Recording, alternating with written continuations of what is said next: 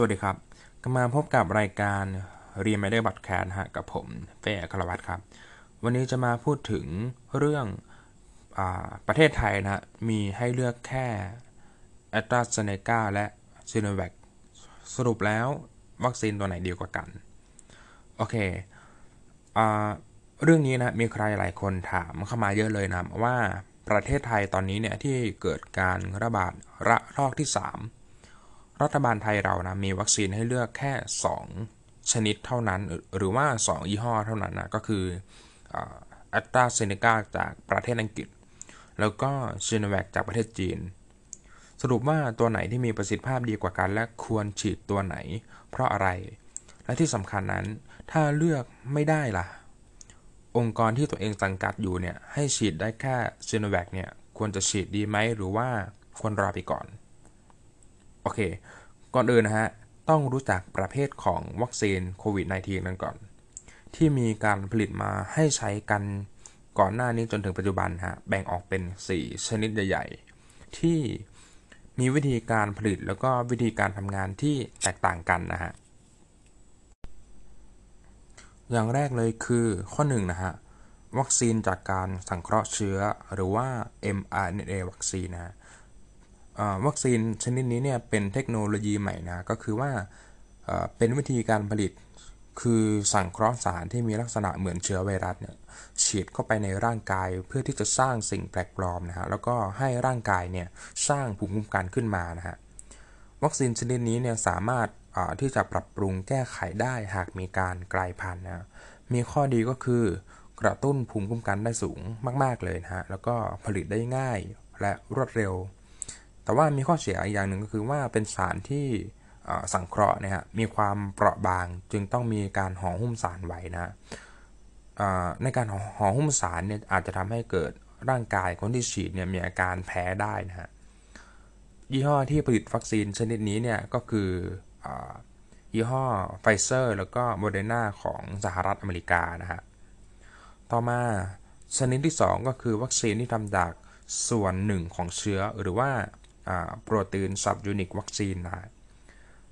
เป็นวัคซีนที่กระตุ้นให้ร่างกายเนี่ยสร้างภูมิต้านทานหรือว่าแอนติบอดีนะเพื่อกำจัดสิ่งแปลกปลอมที่เข้าสู่ร่างกาย ข้อดีก็คือว่ามีความปลอดภัยสูง แล้วก็ใช้กับผู้ที่มีภูมิคุ้มกันบกพร่องได้นะฮะเป็นวัคซีนที่ผลิตได้ง่ายรวดเร็วอย่างเช่นชนิดวัคซีนก็คือว่ายี่ห้อโนวาแวกซ์ของสหรัฐอเมริกานะครับ ข้อ3วัคซีนที่ใช้ไวรัสเข้าไปในร่างกายนะหรือว่าเป็น viral vector vaccine นะครับ เป็นการนำไวรัสมาดัดแปลงทำให้อ่อนฤทธิ์ไม่เพิ่มจำนวนแล้วก็แบ่งตัวในร่างกายหลังฉีดนะก็คือเป็นการทำหมันไวรัสนั่นเองนะฮะชนิดวิธีนี้เนี่ยเป็นการเรียนแบบธรรมชาตินะข้อดีก็คือมีความปลอดภัยสูงกระ ตุ้นภูมิคุ้มกันได้ดี แต่ว่าไม่เหมาะกับผู้ที่มีภูมิคุ้มกันบกพร่องนะที่มันอาจจะไปกระตุ้นให้เกิดโรคไม่พึงประสงค์กับคนที่มีภูมิคุ้มกันบกพร่องนะครับวัคซีนชนิดนี้เนี่ยก็คือมีอย่างเช่น ยี่ห้อจอห์นสันแอนด์จอห์นสันของสหรัฐอเมริกาแอสตราเซเนกาของประเทศอังกฤษที่พัฒนาร่วมกับสวีเดนนะแล้วก็สปุตนิกวีของประเทศรัสเซียนะฮะ ส่วนชนิดสุดท้ายเนี่ยก็คือวัคซีนแบบเชื้อตายก็คืออ inactivate ไวรัสวัคซีนนะครับ ก็คือว่าเป็นการนำเชื้อไวรัสเนี่ยมาเลี้ยงจนโต แล้วก็ทำให้เชื้อตายนะฮะ จากนั้นก็สกัดให้สะอาด ฉีดพอฉีดเข้าไปในร่างกายแล้วเนี่ย ร่างกายก็จะสร้างภูมิคุ้มกันให้ร่างแล้วก็มันเป็นวัคซีนชนิดที่มีมานานแล้วนะ ข้อดีก็คืออมีความปลอดภัยสูง แล้วก็ใช้กับคนที่มีภูมิคุ้มกันบกพร่องได้ แต่มีข้อเสียคือมีต้นทุนการผลิตที่สูงสำหรับการเพาะเชื้อ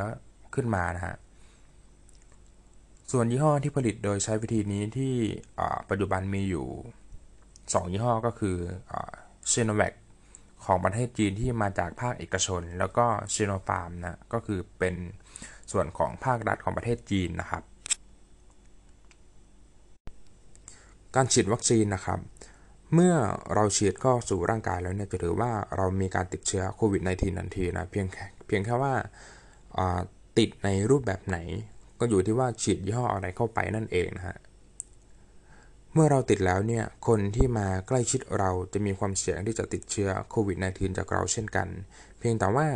ความรุนแรงลดลงไปเยอะมากเลยนะฮะเหมือนกับว่า เป็นเชื้อตัวปลอมที่มีประสิทธิภาพไม่ร้ายกาจเท่าตัวจริงนะฮะคนที่ใกล้ชิดเราเนี่ยก็จะติดไปด้วย แล้วก็ร่างกายของคนคนนั้นเนี่ยก็จะสร้างภูมิคุ้มกันออกมาป้องกันร่างกายตัวเองเช่นกัน ที่พูดไปข้างต้นนั่นก็คือว่าเป็นความต้องการจากการฉีดวัคซีนนะฮะนั่นก็คือสรุปออกมาได้เป็น 3 แบบก็คือ ข้อแรก การสร้างภูมิคุ้มกันหมู่หรือว่า herd immunity นะครับภูมิคุ้มกัน มากพอที่จะที่เชื้อเนี่ยจะไม่แพร่กระจายต่อได้ นั่นก็คือต่างคนต่างมีภูมิคุ้มกันนั่นเองนะฮะแบบที่ 2 ก็คือการการติดเชื้อก็คือ infectious prevention นะครับ เป็นการป้องกันการติดเชื้อแบบมีอาการ ป้องกันการแพร่เชื้อ แล้วก็ป้องกันการติดเชื้อแบบไม่มีอาการนะฮะ แล้วก็แบบที่ 3 ก็คือ ลดความรุนแรงหรือว่าการเสียชีวิตนะฮะ symptom severity reduction นะฮะช่วยลดความรุนแรงของอาการ แล้วก็ลดความเสี่ยงที่จะติดเชื้อแบบรุนแรงที่อาจทำให้เสียชีวิตได้นั่นเองนะฮะตอนนี้เรามาดูประสิทธิภาพวัคซีนของแต่ละยี่ห้อกัน แต่ว่าก่อนอื่นเนี่ยเราต้องเข้าใจก่อนว่าคำว่าประสิทธิภาพที่พูดถึงหมายถึงอะไร จริงๆแล้ววัคซีนไม่ว่าจะยี่ห้ออะไรก็แล้วแต่นะ คนที่ฉีดเนี่ยจะสร้างภูมิคุ้มกัน แล้วก็สามารถป้องกันโรคโควิด -19 ได้เนี่ยเกือบจะร้อยเปอร์เซ็นต์ได้เลยทีเดียว แต่ประสิทธิภาพที่พูดถึงนั้นหมายถึงวัคซีนที่ฉีดมีความสามารถในการป้องกันจากคนรับข้างได้กี่เปอร์เซ็นต์ ยกตัวอย่างเช่น วัคซีนยี่ห้อไฟเซอร์นะมีประสิทธิภาพ 95%นั่นหมายถึงว่าเมื่อเราฉีดไปแล้ว มีคน 100 คนที่มาใกล้ชิด หรือมีความเสี่ยงที่จะติดเชื้อจากเราเนี่ยจะมีเพียง 5 คนเท่านั้นที่ติดเชื้อนะต่อมาก็อย่างเช่นวัคซีนยี่ห้อโมเดอร์นาก็มีประสิทธิภาพ 94%แอสตราเซเนกา70%แล้วก็ซิโนแวคก็คือน้อยกว่า 50%เป็นต้นนะฮะกลับมาที่ประเทศไทย ที่ผมกำลังอัดเสียงอยู่เนี่ยเป็นวันที่ 29 เดือนเมษายน ปี 2564 ประเทศไทยนะมีวัคซีนอยู่ในมือจำนวน 2 ยี่ห้อเท่านั้นก็คือ a s t r a z เซ e c a กับ s i n o v a c ในระหว่าง 2 ยี่ห้อนี้นะผมขอสรุปได้เลยว่า ยี่ห้อที่ดีกว่าและควรฉีด มีประสิทธิภาพมากกว่าก็คือยี่ห้อ a s t r a z เซ e c a เพราะสามารถป้องกันคนรอบข้างได้ดีกว่า แต่หากมีใครแย้งขึ้นมาว่าแอตตาเซเนกาเนี่ยตามที่รัฐบาลบอกว่ากำหนดให้ฉีดสำหรับคนที่มีอายุ 60 หรือว่า 65 ปีขึ้นไปเนี่ยซึ่งข้อมูลนี้นะรัฐบาลนำมาจากการกำหนดของประเทศแคนาดา แล้วก็ประเทศเยอรมนี และปัจจุบันเนี่ยประเทศแคนาดาก็ปรับลดอายุคนที่ฉีดให้เหลือเป็นมากกว่า 30 ปีขึ้นไปแล้ว แต่รัฐบาลก็ยังใช้ข้อมูลเดิมอยู่ดี แล้ว คนที่มีอายุน้อยกว่า 30 ปีละถ้าตอนนี้ต้องฉีด ผมก็จะยังคงแนะนำให้ฉีดอัลตราเซเนกาอยู่ดีนะ ถามว่าทำไมล่ะทำไมถึงไม่ใช้เกณฑ์อายุตามที่รัฐบาลบอก ผมก็ขอบอกตรงนี้เลยว่า เราต้องเลือกวัคซีนที่ดีที่สุดให้กับตัวเรา ประเทศอื่นนะที่เขาสามารถกำหนดเกณฑ์อายุหรือเกณฑ์ต่างๆ ได้ เพราะว่าเขามีตัวเลือกไงครับ มีวัคซีนในมือหลากหลายชนิด ตัวไหนเหมาะกับใครมากที่สุด ก็ตั้งเกณฑ์ออกมากระจายตามวัคซีนตามชนิดของวัคซีนออกไป และเกือบทุกชนิดมีประสิทธิภาพมากกว่าที่ไทยมีด้วยซ้ำไม่มีรัฐบาลไม่มีรัฐบาลของประเทศไหนนะที่นำวัคซีนประสิทธิภาพต่ำมาฉีดให้กับประชากรของตัวเอง ถ้ามีวัคซีนประสิทธิภาพมากกว่า 90%หรือว่า 95%อย่างไฟเซอร์หรือว่าเมเดนาเนี่ยอยู่ในมือแล้ว และพร้อมให้ฉีดกับทุกคน แต่ในประเทศไทยนะฮะบุคลากรทางการแพทย์ หรือในองค์กรของรัฐบาลนะเกือบทุกที่ไม่สามารถเลือกได้ว่าจะฉีดตัวไหนดี เพราะมีตัวเลือกให้แค่ซีโนแวคเนื่องจากบุคลากรส่วนใหญ่เนี่ยตามเกณฑ์อายุที่รัฐบาลตั้งไว้เนี่ยอายุน้อยกว่า 65 ปีทั้งนั้น ซึ่งไม่สับไม่สามารถฉีดได้ ต้องให้อัลตราเซเนกาแก่ผู้บริหารอายุเยอะๆ อืมฮะละไว้เท่านี้แล้วกัน ใครๆก็อยากได้สิ่งที่ดีที่สุดให้กับตัวเองครับ ใครมีอำนาจก็เลือกได้ โอเค โอเค ผมแต่เท่านี้แล้วกันนะ แล้วก็ขอไม่พูดถึงเรื่องเหตุผลทางด้านการเมืองที่เกี่ยวข้องกับบริษัทสยามไบโอไซด์กับการผลิตวัคซีนอัตราเซเนกาแล้วก็การซื้อซีโนแวคจากประเทศจีนฮะว่าทำไมถึงต้องรีบเคลียร์วัคซีนซิโนแวคออกจากสต็อกให้หมดก่อนที่วัคซีนไฟเซอร์หรือโมเดอร์นาหรือจอห์นสันแอนด์จอห์นสันจะเข้าประเทศนะครับ โอเค มีไม่น้อยเหมือนกันนะที่มีคำถามว่าถ้าไม่มีตัวเลือกเลยมีแค่ซิโนแวคเราจะฉีดหรือไม่ฉีดดี เหลือแค่ยี่ห้อเดียวเท่านั้นนะครับ ผมก็ขอสรุปเลยว่า ฉีดดีกว่าไม่ฉีดครับ ฉีดวัคซีนที่มีประสิทธิภาพต่ำก็ยังดีกว่าไม่ฉีดเลย เหตุผลก็ เหตุเป็นเหตุผลเดียวกับเรื่องประสิทธิภาพในการคุ้มครองคนรอบข้างฮะมีการคุ้มครองก็ยังดีกว่าไม่มีเลยถูกต้องไหมครับ ต่อมาเรามาดูไทม์ไลน์วัคซีนของประเทศไทยเรากันดีกว่า เฉพาะที่รัฐบาลซื้อมาฉีดให้กับประเทศให้กับประชาชนไทยนะในปี 2564 ทั้งปีนะครับ โดยข้อมูลนี้เนี่ยมาจากกรมควบคุมโรค มาจากนายกรัฐมนตรีนายประยุทธ์จันโอชา และนายอนุทินชาญวิรกุล รัฐมนตรีว่าการสาธารณสุขที่ไม่ใช่หมอ ในวันที่ 27 เมษายน 2564 ผมจะอธิบายแบ่งออกเป็นไทม์ไลน์แล้วก็ของของของแต่ละยี่ห้อนะ เริ่มจากซีโนแวคคนดีคนเดิม ตั้งแต่เดือนกุมภาพันธ์ที่ผ่านมาจนถึงเดือนพฤษภาคมนะครับจะมีวัคซีนจำนวน 3.5 ล้านโดส แอตตราเซเนกาในเดือนกุมภาพันธ์นะมี 117,600 โดส และตั้งแต่เดือนมิถุนายนจนถึงเดือนธันวาคมก็คือสิ้นปีนะฮะ รวมจำนวนทั้งสิ้นแล้วเนี่ย 61 ล้านโดส ยี่ห้อไฟเซอร์ครับ ข้อมูลบอกว่าจะได้รับวัคซีน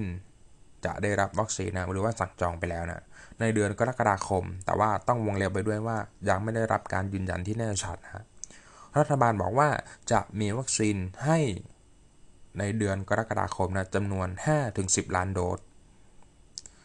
สปุตนิกวีก็เหมือนกับไฟเซอร์นะครับ ก็คือข้อมูลไม่ได้บอกว่าจะได้รับวัค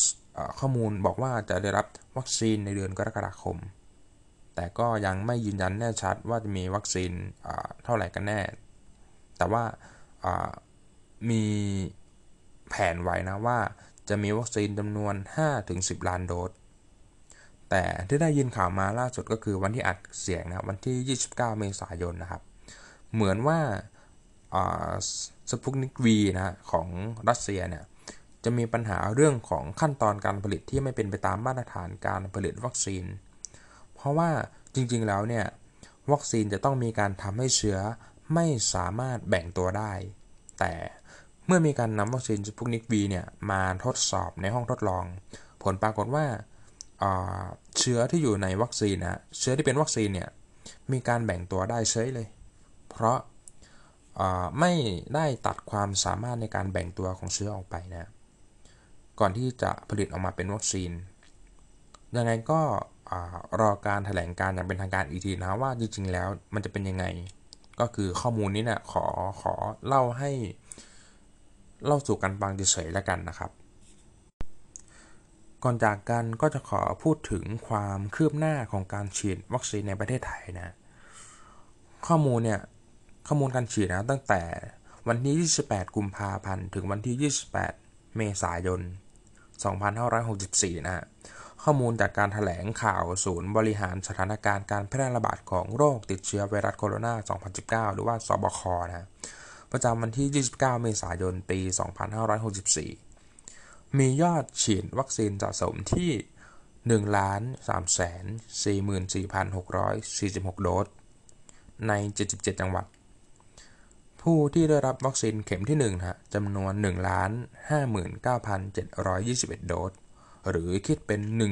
1.53%ของประชากรทั้งหมดจำนวนผู้ที่ได้รับวัคซีนเข็มที่ 2 เนี่ยจำนวน 284,925 โดส หรือคิดเป็น 0.32%ของประชากรทั้งหมด ซึ่งผมก็ขอสรุปว่า รัฐบาลนะจัดการการแก้ปัญหาโควิดได้ห่วยมาก ๆ การจัดการล้มเหลว ผู้นำนะไม่มีวิสัยทัศน์ที่ดี มีผลประโยชน์ทับซ้อนเรื่องของการจัดหาวัคซีนนะ คนไทยเนี่ยควรได้ฉีดไฟเซอร์หรือโมเดอร์นาที่มีประสิทธิภาพสูง แล้วก็ดีกว่าแอสตราเซเนกาหรือซิโนแวคนะสุดท้ายแล้วเนี่ย รัฐบาลห่วยเราก็ต้องดูแลตัวเองให้มีชีวิตรอดปลอดภัยกันต่อไปครับ สวัสดีครับ